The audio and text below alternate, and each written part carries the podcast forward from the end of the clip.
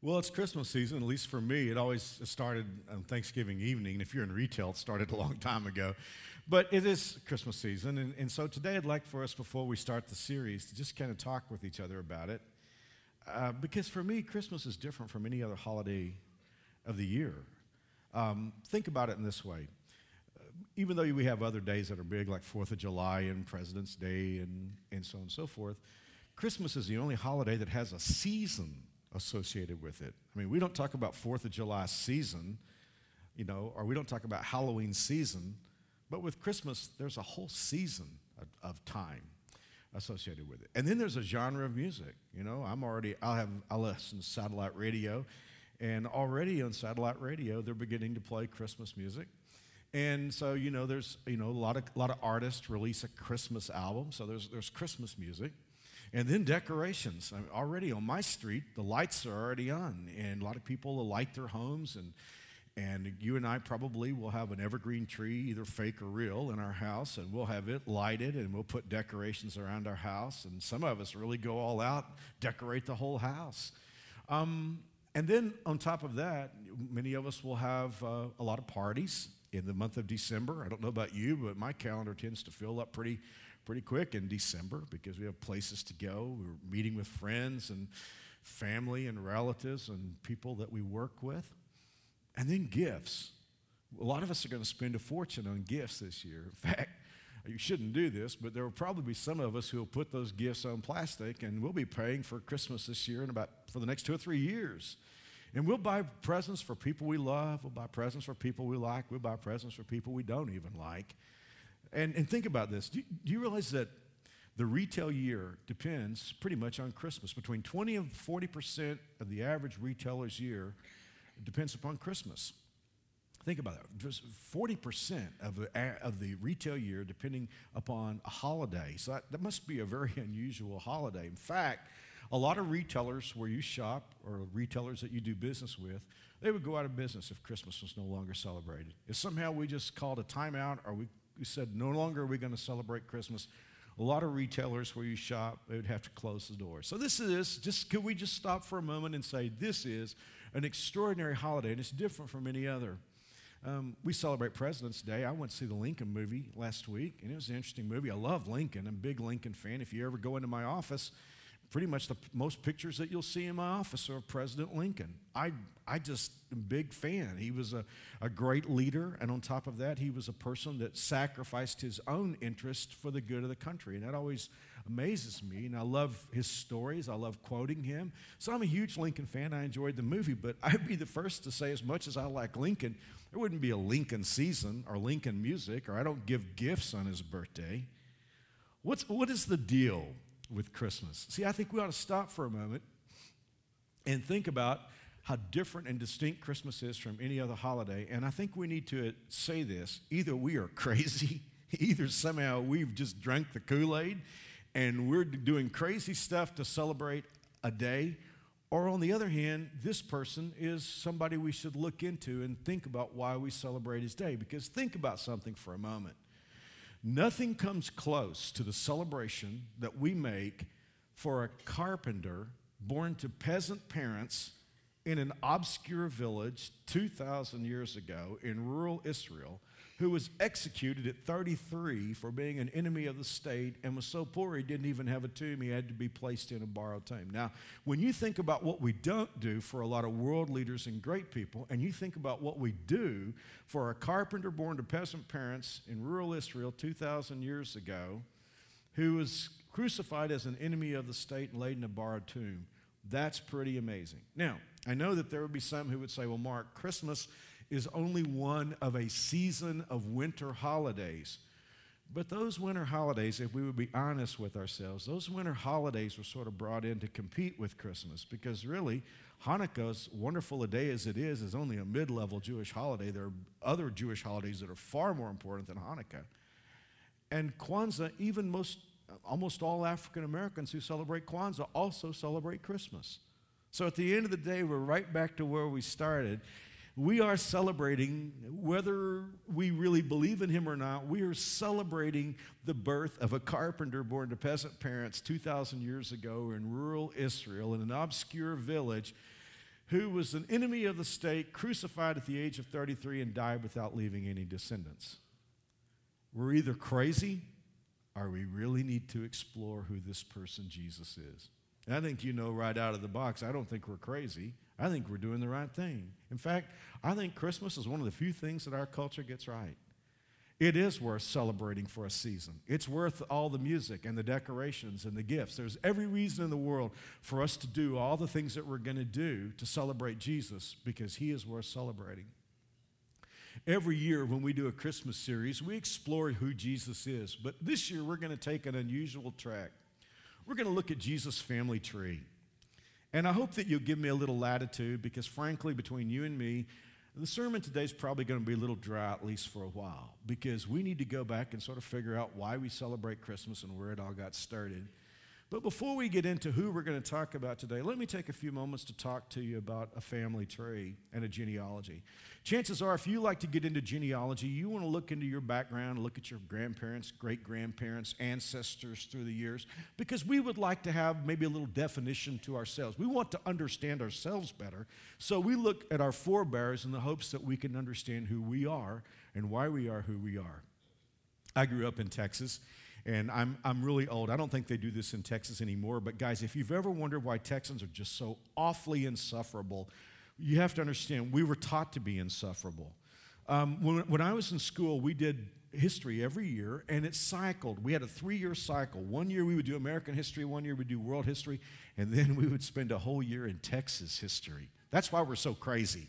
We were taught Texas history for a whole year, three or four times. And if you're my age in Texas, you remember what this was like. And so when we were taught about the Alamo and all the heroes, and of course, one of the big heroes in Texas is Sam Houston. He is the guy that the city of Houston is named after. He was the first president of the Republic of Texas, and he led the forces that were victorious at San Jacinto. Imagine my amazement one time when my grandmother showed me my lineage and how that I'm a descendant of Sam Houston. I thought that was the biggest thing in the world. You know, and I used to walk around when I was a kid thinking maybe I've got the blood of a great person in me. I don't know, probably not. But that's what we tend to look for when we look, look at our ancestors. We want, to, we want something from our past to reflect upon us. Well, the interesting thing about Jesus is that Jesus, Jesus doesn't, he doesn't look to his ancestors to give him definition. Here's what's interesting about our series He gives definition to his ancestors. He, he had no descendants. I'm going to read to you from Isaiah 53. This is a prophecy about Jesus. He died without descendants, his life was cut short in midstream. So when you look at Jesus' genealogy, there, there's nobody coming after him. It's just all the people who come before him. And they don't give Jesus definition so much as he gives them definition. And that's why we're going to cherry pick in Jesus' genealogy and look at several people. And by the way, it's really interesting when you start getting into Jesus' family tree to see who is there. We might think that, you know, Jesus only had people with halos in his family tree. Would you be surprised to know there's a hooker in Jesus' family tree? Would you uh, be surprised to know there's a pagan in Jesus' family tree? Next week, we're going to see there's a totally dysfunctional family and so, if you had a dysfunctional family experience in Thanksgiving, you're anticipating one in Christmas, you need to know that Jesus had a dysfunctional family in his family tree. Lots of dysfunctional families. So, I just want you to know that Jesus had people in his family tree, sort of like the people that you and I have in our family tree. Now, please, I hope this is not boring to you, but you really need these mechanics for you to be able to understand this, this story of Jesus' family tree. We actually have two genealogies of Jesus in the Bible. And, and let me let me tell you how it all comes about. Like, how many of you have ever started to read the New Testament? And you go, I'm going to I'm gonna read the New Testament. So you go in there and you, there's Matthew. That's the first book of the New Testament. And it's the story of Jesus. And Matthew starts by telling us about Jesus' birth and then, you know, his early ministry and then the stories, the parable, Sermon on the Mount. You get into the miracles that Jesus did. And then finally, Jesus is arrested and crucified he rises from the grave and ascends into heaven. You think, okay, I've read the story of Jesus. Now what comes next? And then you find out that Mark comes next. And guess what Mark does? Mark tells us the story of Jesus. Now, Mark is a short, short book. It's kind of bing, bang, boom. He's real fast. Most likely, this is Peter's gospel. Mark doesn't even tell us about Jesus' birth. He jumps right in at Jesus' ministry. And so you have Jesus' ministry and the miracles and the stories that he tells and then Jesus' crucifixion, his death, and resurrection. You think, okay, now I've read the story of Jesus. Then you get into Dr. Luke's gospel, my personal favorite. I love Luke's gospel. Luke was a physician and he was an observer, and Luke saw so many things that other people didn't see. You know what's interesting about the Gospels? Clearly, these guys did not copy each other. And there are differences in the Gospels, not contradictory differences, but nuances of difference. And clearly, these are different perspectives that present Jesus in a different way. Luke really writes the story of Jesus more from a Greek perspective, more from an intellectual perspective, a doctor's perspective. And interestingly, I always thought to myself that Luke must have either been an obstetrician or a gynecologist because Luke tells us more stories about women than the other gospel writers do. And I'm so thankful for that because we see that women were key players in the story of Jesus in Luke's gospel.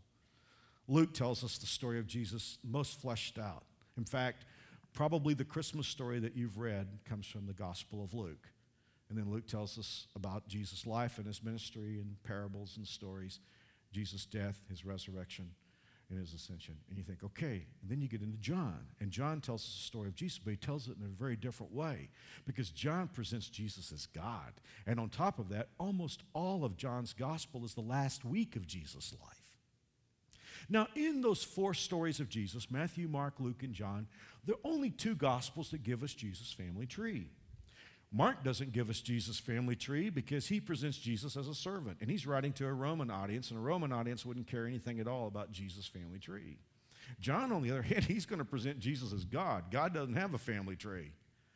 But Matthew and Luke do give us a family tree of Jesus. And here's where it gets interesting to me. When you start reading Matthew's genealogy and Luke's genealogy, it won't be long before you'll start finding a few different names. And you'll think to yourself, what's going on here? You and I should understand that Matthew and Luke have very different reasons for presenting Jesus' genealogy. Up here on stage, you'll notice that on both sides of Jesus' genealogy, you have a key named David. David is very key to Matthew because Matthew is writing to a Jewish audience. See, when David was on the throne of Israel, God came to him one day and he said, David, a descendant of yours is going to be on the throne forever. Now, the Jewish kingdom, the, the, the, king, the kings of the Jews, pretty much stopped around 500 BC. There were no kings after that. But the Jews always understood there was a promise that one day God would send his champion who would be a king, a descendant of David, and there would be no end to his kingdom. It would be an everlasting kingdom. So Matthew sets out to prove that Jesus is a descendant of King David. But Matthew does something really interesting. It's a legal genealogy because he's writing a legal document. Now, although Joseph is not Jesus' biological father, he is Jesus' father of record. So when you look at the story of Jesus in the book of Matthew and he tells the family tree of Jesus, what you'll notice is that Matthew takes us through Joseph. Joseph, not Jesus' biological father, but legal father. And he takes us all the way, way back to David's son, Solomon. But when Dr. Luke starts writing, Dr. Luke is presenting Jesus as human, that he is just as human as you and I are. And so he takes us through a different trek. And I want to, at this point, I want to take us into Luke's gospel because we're going to like move into the person we're going to be talking about today. By the way, Matthew's gospel only goes back to Abraham because he's presenting Jesus as a Jew. Luke's gospel is going a lot further back. Let's read. Now, Jesus himself was about 30 years old when he began his ministry. He was the son, so it was thought, of Joseph, the son of Heli. Now, if you read Jesus' genealogy in Matthew, Joseph's dad's name is completely different. What you should know is that there is no Greek word for son in law or father in law. Like, for instance, my, my father in law was Albert McDonald. And, and, and if, if I was being presented along with some official document with, with my father in law, it would say Mark son of Albert McDonald. Now, I'm not Albert's son, I'm his son in law. And he's not my father, he's my father in law, but he would be presented as my father because there's just no Greek word for that. So, what's really cool about this, and I've already led you into the, the, the, the situation here Joseph, son of Heli, Heli is not Joseph's dad, Heli is Mary's dad. And so in this genealogy, we're not going through Joseph, we're going through Mary, which is why some of the names are different. And Mary is a descendant of David's son Nathan. So whether you're going legal or biological, Jesus is the son of David and has a right to the throne of Israel, either legally or biologically, either way, through both Joseph and Mary, which is what I'll be talking about on Christmas Eve as we talk about Joseph and Mary. Now, How far back does Dr. Luke go in his genealogy of Jesus? Well, look at this. Verse 38. The son of Enosh, by the way, all that son of in Luke, if, you, if a lot of you have a translation that represents this accurately, it's in, it's in italics to signify there's no Greek word there. It's just those English words are supplied for us to help us understand. So son of is not there. It's just so and so of so and so. That'll be important in just a minute. Like uh, the, the son of Enosh, the son of Seth, the son of Adam, the son of, now you know, son of is not there, it just means Adam of God. Adam came from God. man, Dr. Luke has done his homework and he knows about studying genealogies because he's taking us all the way back to Adam. Now, I, I, I ran the risk today of starting with perhaps the most boring of all the characters I could have started with because I'm promising you, we're going to look at some exciting and strange people in Jesus' family tree. And we're going to be blown away by some of the people that we're going to look at for the next few days. But I just thought if Jesus' family tree starts with Adam, maybe that's where you and I should start today. And here's what I found, here's what I found kind of interesting about this. I never thought about Jesus being related to Adam, but he was. Jesus and Adam shared genetics. Did, hey, by the way, did you know that we all come from the same maternal parent? Now, I mean, the Bible says that, but did you know that that's true from a scientific perspective? That all of us are the descendant of a most common recent female ancestor. By the way, even science calls her mitochondrial Eve. You know, they, would, they would have picked that name just because of, of the Bible character, but and they might not see that as the same Eve that I would see that as, but still it's true. We all come from the same female ancestor. Regardless of your race, regardless of, of where you come from in the world, we all come from the same female ancestor. We all, we all come from the same most common recent male ancestor. Now, for me, I take the Bible at, at face value, and you may not, and that's fine. That's cool. I'm not trying to jam you. I'm just saying if, if Jesus is a descendant of Adam, he shares genetics with Adam. But then I go back to Adam too, which means not only am I kin to Adam, I am kin. If you think about this, this is kind of blew me away. I'm kin to Jesus. Jesus and I share genetics. You ever thought about that? You're an important person because you're kin to Jesus. Think about that. Sam Houston's nobody after I think about it. Well, let's talk about Adam for a few moments. And please, just grant me a little space because I think we need to start here. Um, the Bible tells us about how Adam got his start. In Genesis chapter 1, God is going through creation. There's a whole lot, I'm sure, that we don't understand about creation. But the Bible tells us God made the world. Whenever He made the world, that God made plant life, and then God made animal life, and now it came time for Him to create humans. This is in verse 26. God said, Let us make human beings in our image to be like ourselves. They will reign over the fish in the sea, the birds in the sky, the livestock, all the wild animals.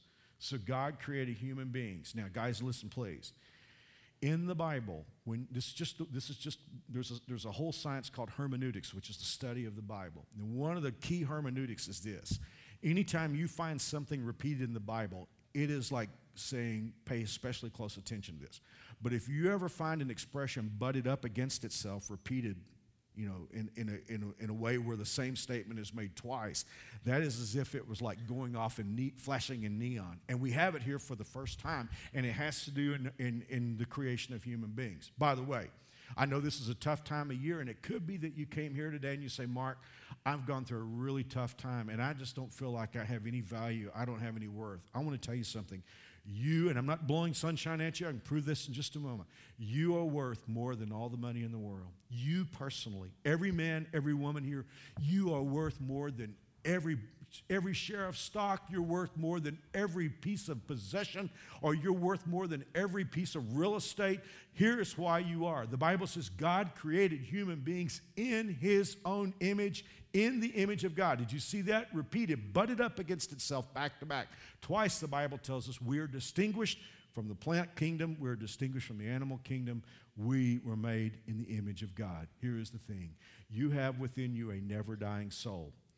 The Bible says, male and female, he created them. Then God blessed them and said, Be fruitful and multiply. For those of you who are more analytical, God know you would, he knew you would want to know kind of how he did it.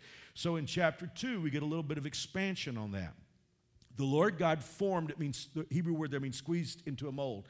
The Lord formed the man from the dust of the ground. He breathed the breath of life into the man's nostrils, and the man became a living person. Now, remember this a lot of us hear that God made us out of the dust of the ground. Totally irrelevant. He could have made us out of anything. You're not valuable because of the, the chemical components that you were made out of. You're valuable because God breathed his breath into you and you became a living person. That is what is so important about worship. If you've ever wondered why should I come to church and worship God, here's why. A few moments ago when we were singing, do you realize what we were doing? That breath that God breathed into us, we were breathing it back to him in praise. That's what makes worship such a special experience. Now, let's think about Adam for a moment. What, was different about him? I don't know if you've ever thought about this or not, but I, I, thought about Adam. He got to live for at least one brief shining moment, and his wife Eve, they got to live life as it was meant to be. If you've ever felt that life isn't fair, you're right. If you've ever felt that this world is screwed up, you're so right. And there's a reason for that, and we'll get in that in just a moment. But for one brief shining moment, there was a man and a woman who got to live life the way it was meant to be. Think about this Adam and Eve, when they got up in the morning, it was all good, no bad. Honestly, I have a wonderful life, but I can't think of a single day where everything went right. When somebody asks us if we had a good day, we tend to vi- we, we weigh and say, well, there was more good than bad. I guess it was a good day. More bad than good, it was a bad day. But for one brief shining moment, our first parents got to live life with good, no bad. They got to have every pleasant sensation, no pain. Some of us would have no idea what it's like to have a day with no pain. Um, they got, they had nothing to worry about. I wouldn't know how that works. I mean, if I don't have something to worry about, I'll worry about that. anxiety is my biggest issue. I just thought, what would it be like for Adam and Eve to have a day, nothing to worry about? And that's really cool. And no future but future.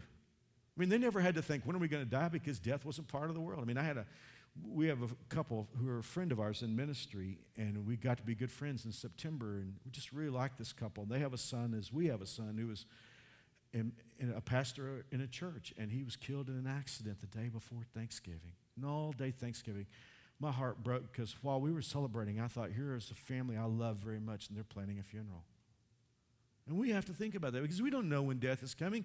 I mean, we, we think about, and some of us are already, you know, we're in these middle years and we're wondering how much, you know, how, how much uh, QTL do I have? How much quality time left do I have? Adam and Eve never had to worry about that. They didn't even know about death.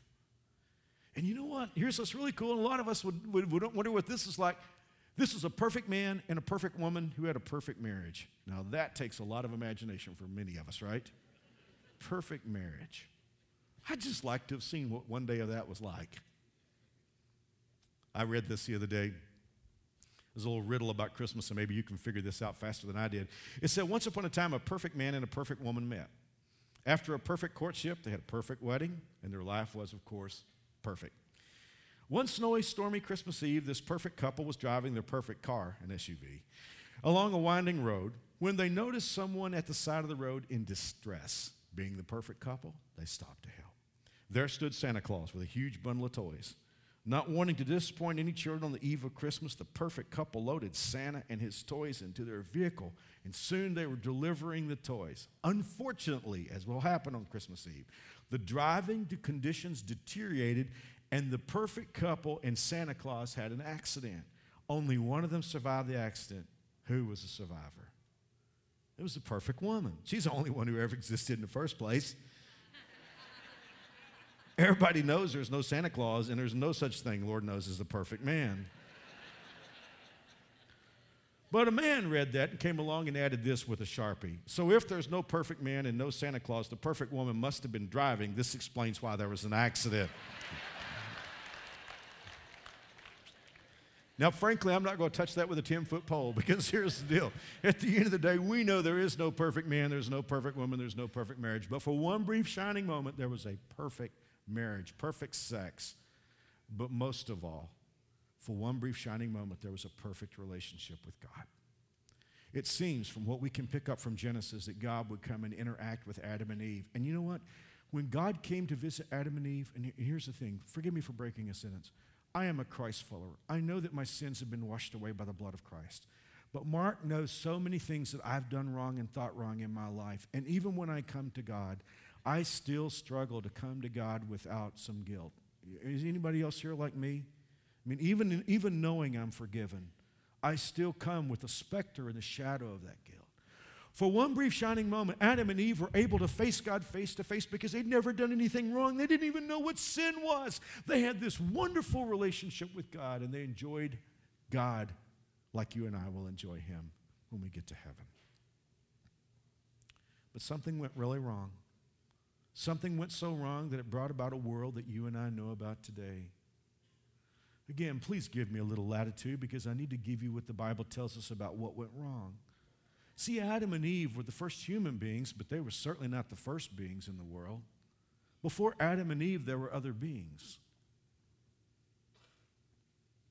You know, what's really interesting, a lot of people will ask me the question well, if, you know, who made God and when did God begin? That's because all you and I understand is time. God gave time as a concept so that we would be able to make life relevant. But there was existence before there was time. I mean, we even understand. Always, uh, people people always ask me, when did God have a beginning? As though that we're compelled to get some sort of answer to that. And I always think, my goodness, uh, you know, a fourth grader who's beginning in geometry knows the answer to this. If you draw a line and you put a point at the beginning and a point at the ending, you have a line segment. It's got a beginning, it's got an ending. If you draw a line, you put a point at beginning and an arrow on the other end, it's a ray. It has a point at beginning, but theoretically it has no ending. It goes into infinity. And if you draw a line and put arrows in either end, you have a line. And a line, we understand the line is infinite, it goes forever. If we understand that in basic geometry, why don't we understand that in the concept of God? See, God is the creator of time. The problem is we want, we, we want to wrestle God down and put on him a concept that uh, for something he created in the first place. God is infinite, God is eternal. And in God's eternality, he had other creations before he made us, and those creations were angels. The angels, we tend to think about angels as fluffy beings that fly around wings. No, I am not even sure angels have bodies. They may be able to take forms. I, I draw that from certain places in Scripture, but angels are spirit beings, as God is a spirit. You're a spirit. You're a spirit that lives in a body. You know, as human beings, we're so accustomed to the physical, we tend to bonus the physical and we tend to discount the spiritual. But the Bible tells us in, in 2 Corinthians chapter 4 that everything we can see is going to disappear. It's what we can't see that's eternal. So you are not a, a body that has a spirit, you're a spirit that has a body. And when eventually you die, you're not going to die, it's just your body's going to be left behind. Your spirit goes on living forever. Now, God made angels, and they were very powerful. In fact, we read in the Bible about a time when an angel deliberately won a victory that God wanted this angel to win. One angel destroyed an army of 185,000, so they're extraordinarily powerful. And it seems that the most beautiful and the most powerful of the angels was one that we come to know of as Lucifer. Lucifer was extraordinarily beautiful, extraordinarily intelligent, very wise, and it seems that his particular job was to lead the other angels in the worship of God. But one day, Lucifer began to get full of himself and thought, why should God get all the props? Well, let's read about it. The Bible gives it to us in Ezekiel chapter 28. Here's what God says to Satan You were the model of perfection, full of wisdom and perfect in beauty. You were in Eden, the garden of God. Every precious stone adorned you. You were anointed as a guardian cherub, for so I ordained you. You were on the holy mount of God. Have no idea what that means. I guess we'll find out when we get to heaven. You walked among the fiery stones. Have no idea what that means. We'll find out when we get to heaven. You were blameless in your ways from the day you were created. As much as I hate Satan, it's hard for me to imagine that he was ever blameless, but evidently there was a time that he was. You were blameless in your ways from the day you were created. By the way, there are some people who think, oh, you only invent Satan because after all, you have a God, you have to invent an opposite and equal opponent. No, he's not equal, and, and I didn't invent him. He was a created being by God. You were blameless in your ways from the day you were created till wickedness was found in you. God said, So I drove you in disgrace from the mount of God. I expelled you your heart became proud on account of your beauty, and I got this in red in my notes. You corrupted your wisdom because of your splendor. In other words, Satan began to look at himself and get lifted up in pride, and he corrupted, he decayed, is the Hebrew word. He decayed his wisdom. Now, guys, listen. You can read about Satan in all the key places in the Bible, the book of Job. You can read about what he did to people in the Old Testament, how he tempted Jesus, and just all the destructive stuff that he did in the Bible and the stuff that we see in our world today. And there's one thing that's very clear he's very intellectual, he's very bright, but he's not, he doesn't have common sense. See, what happens is when he lifted himself up in pride, he lost his ability to think clearly. How many of you have known somebody who was very smart but didn't have any common sense? I mean, some of you have professors in college that were brilliant, but they couldn't think their way out of a paper bag. And, and maybe some of you have pastors who were that way too. I don't know. So, in any event, here's the thing when you think about the Garden of Eden, what you have is you have God, you have his first created children, Adam and Eve, and you have one very screwed up angel who's very powerful. And that's what you have. Now, here's the situation as God gave it to him. The Lord God made all sorts of trees grow up from the ground, trees that were beautiful, that produced delicious fruit. In the middle of the garden, he placed the tree of life and the tree of the knowledge of good and evil. Now, I don't know exactly a whole lot about what those were, but we draw from this that the tree of life, the fruit of that tree, gave Adam and Eve the ability to sustain life. The tree of knowledge of good and evil is the knowledge of the dark side. They didn't see Adam and Eve had no idea what murder was. They had no idea. They would learn. They had no idea what abuse was. They had no idea what hate was, racism. They didn't know what rape was. They didn't, they didn't know what war was. And God had said to them, Look, I want you to only know the good side. And so here's, and, and here's one of the questions that people have asked me through the years, been asked this so many times in 36 years. If God knew that Adam and Eve were going to sin, why did he give them a choice? Here's what you must understand about every being God creates He refuses to create robots. God wants to be loved and he wants to be worshiped. Well, the problem is if he doesn't give us a choice, then we're just robots and our worship doesn't mean anything. So when God made Adam and Eve, he gave them the ability to choose against him. But I love the way that God tilted it in their favor. God didn't say, you can eat of half the trees, but you can't eat of half the trees. God said, you can explore, you can have everything you want, just one tree in the middle, leave it alone. And it was for their benefit. Now, this very messed up angel, Satan, comes along and he has a purpose. His purpose is to destroy God's creation. And guys, listen to me, please, because this is where it comes down to you and me. See, he wants to foul up God's creation before they have any descendants. Because if he can foul them up before they have any children, he gets everybody. Like a pilot who, because of pilot error, brings down an airliner. It isn't just the pilot who dies, everybody on board dies. Satan is well aware of the fact that genetically everybody is on board with Adam and Eve at this moment. If he can get them before they have children, he will flip God off and he will destroy his creation. So Satan has got to get them to shop at his store. You know, I was in Atlanta last week thinking about this message, and all of a sudden I had a question I never thought about before. If Adam was perfect, how did he do wrong? What was the mechanic, uh, what was the nexus in his perfect spirit that became a connection, a linkage, so that he could do wrong. And, it, it, just hit me. It was curiosity. See, curiosity is a good thing. I don't, want, I don't want to hire anybody who's not curious. I love curiosity. I love working with curious people. I mean, God has given us curiosity as a gift to learn. And God wanted Adam and Eve to explore their curiosity. He gave them wonderful places to shop. He said, You can shop the whole garden, explore your curiosity. You can learn all about the animal kingdom. You just use your curiosity to learn everything that I've created.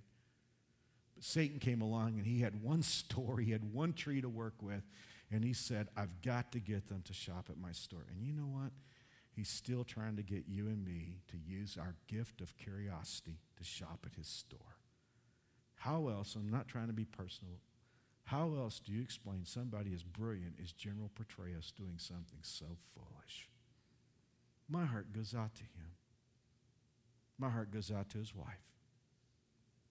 Satan got him to shop at his store. And you know what? He'll do the same thing for you. And you got to realize this anytime Satan gets you to shop at his store, you'll always pay too much. The merchandise is fake, and you'll always be a victim of identity theft. You'll pay too much for something that's worthless, and the day will come when you, probably like General Petraeus, look in the mirror. You don't know who you are anymore. Well, Lord knows that happened to our first parents. God had said, Don't eat of this fruit because the day you do, you will die. And Satan said, You won't die. God knows that your eyes will be open as soon as you eat it, and you'll be like God, knowing both good and evil. Uh, Satan said, God is trying to keep something back from you. And Adam and Eve both ate the fruit. And Adam was the one who was at fault because God had given the instructions to Adam. He knew, and he did it willingly. And at that moment, when they ate, everything fell apart. Their eyes were open. They suddenly felt shame at their nakedness, and they tried to cover it up. In a moment, Everything was lost. And with you and me on board. You say, Mark, are you making that up? No. Read the Bible with me. When Adam sinned, sin entered into the whole world, so death spread to everyone for everyone's sin. Now, somebody could say, wait a minute, Mark. Uh, God said, if you eat the fruit, you're going to die. And he didn't die for a long time. That's because you and I only interpret death as physical death. Death is not the cessation of life, death is separation. Thanatos, the word means to separate. Physical death is when your body and soul body separates from your soul and spirit. Spiritual death is being separated from God. And then on the day that Adam and Eve sinned, they began to die physically. They were separated from God. They didn't have that communication with God anymore. And the worst part about it was they now became victims of what Revelation, the book of Revelation, calls eternal death. So many times through the years, people have asked me, Mark, if God is a loving God, why did he make hell?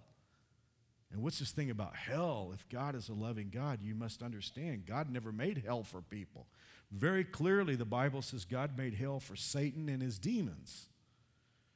But unfortunately, when our first parents took his deal, they got his judgment, and we were on board. You say, well, Mark, why did you pick this? This is kind of a dark way to start Christmas. This is where Christmas comes in. This is why Christmas matters.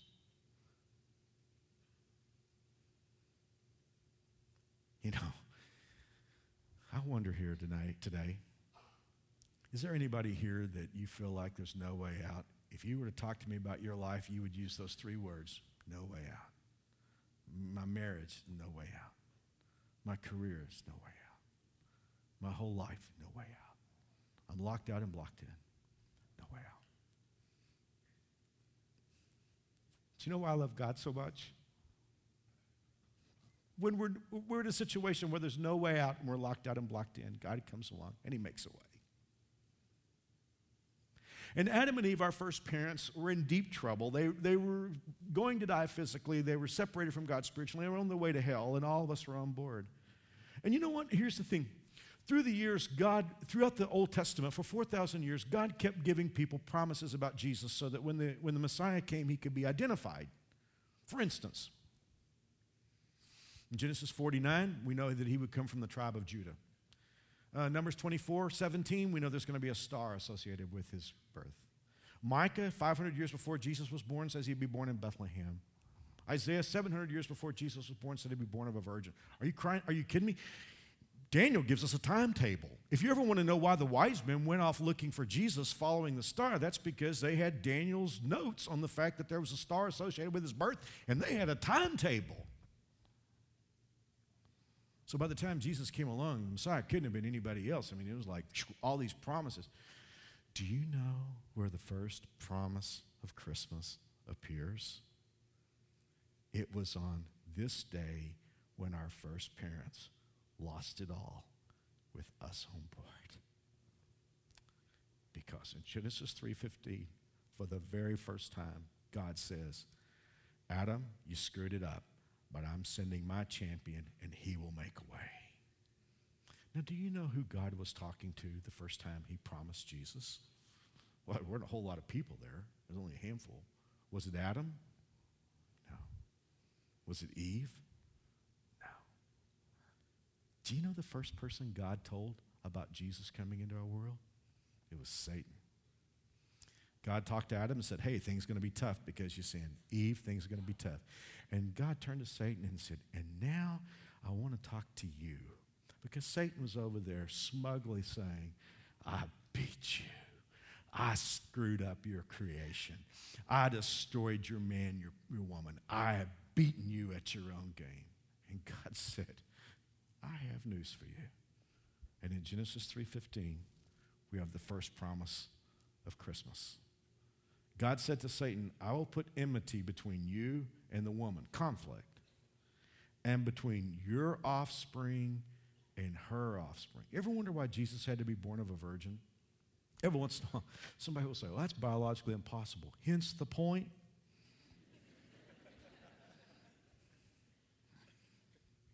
No. For, you ladies probably figured this out intuitively if you didn't know it theologically. Did you know the sin nature is passed down by the Father? Every woman here said, Yes, I know that. That's true. That's why Jesus had to be born seed of the woman, Genesis 3:15. That's why Jesus came into our world born of Mary and born of God. He was human so he could reach out with one hand and touch us. He was God so he could reach out with the other hand and touch God and then he could bring us together. And God said to Satan, You think you've won? You think you've beaten me? Do you realize who I am? I'm God. And I've got a plan. And even though there seems to be no way out, I'm going to make a way. And I'm going to send my champion into the world. And he can do what Adam failed at. And he, you know, I think God has emotion here because he said to Satan, You will bruise his heel. But look at this. He, uh, can, can you feel the anger coming out of God when he said this? He will crush your head. Whoa, I like that. You think, and by the way, I've always believed when, here's this expression, you will bruise his heel, he will crush your head. I always figure that it happens in the same action. Jesus bruised his heel while he was crushing Satan's head. I think the bruised heel refers to Jesus dying on the cross. You can get over a bruised heel in about three days. I think that happened when Jesus bruised his heel by crushing Satan's head and he destroyed him. By the way, Satan is still around, but he's a defeated foe. Boy, when Jesus came out of the grave, it was game, set, match. And now there is a way back to God. We who were locked out and blocked in with no way out because our first parents almost took us down, God came along and he brought his son Jesus into the world, who lived the perfect life that Adam couldn't live. And after living the perfect life, turned around and laid down on a cross and took the punishment for your and my sins so that we could have a way back to God. Now, listen. I know I'm out of time, but I got to read this to you because it's really important. In Romans chapter 5, verse 15, just, just let this sink in, okay? Because I think it'll explain to you why we put the tree up and the lights and celebrate and give gifts. But there's a great difference between Adam's sin and God's gracious gift. For the sin of this one man, Adam brought death to many. But even greater, see, in other words, all the hardship that Adam's sin brought into our world, that was an effective thing.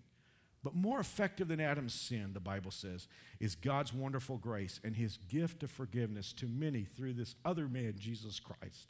And the result of God's gracious gift is very different from the result of that one man's sin. Adam's sin led to condemnation, but God's free, oh, I love this. God's free gift leads to our being made right with God, even though we are guilty of many sins. I'm guilty of many sins. But God has offered me a way back, and that way is Jesus.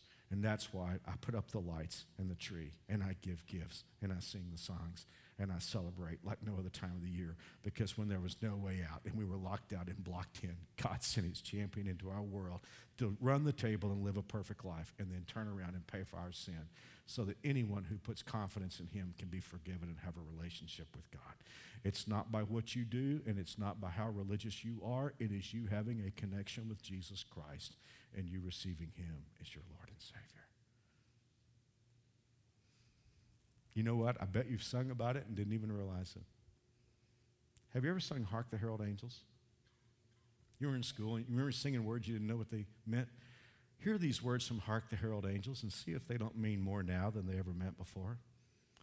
Come, desire of nations, come. Fix in us thy humble home.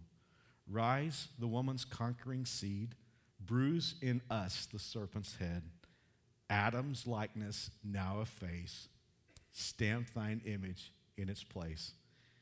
Second Adam from above. Reinstate us in thy love. I bet you'll never sing Hark the Herald Angels sing again the same way. It's where Christmas started. Hey, let's make this personal. If you're here today and you're saying, Mark, I've been religious, but I don't know that I've ever had that kind of relationship with God. For the first time, I get it. It isn't me, it's what Jesus did for me. It's that He made a way for me to have a relationship with God. And did you read the moment ago in Romans? It said it's a free gift.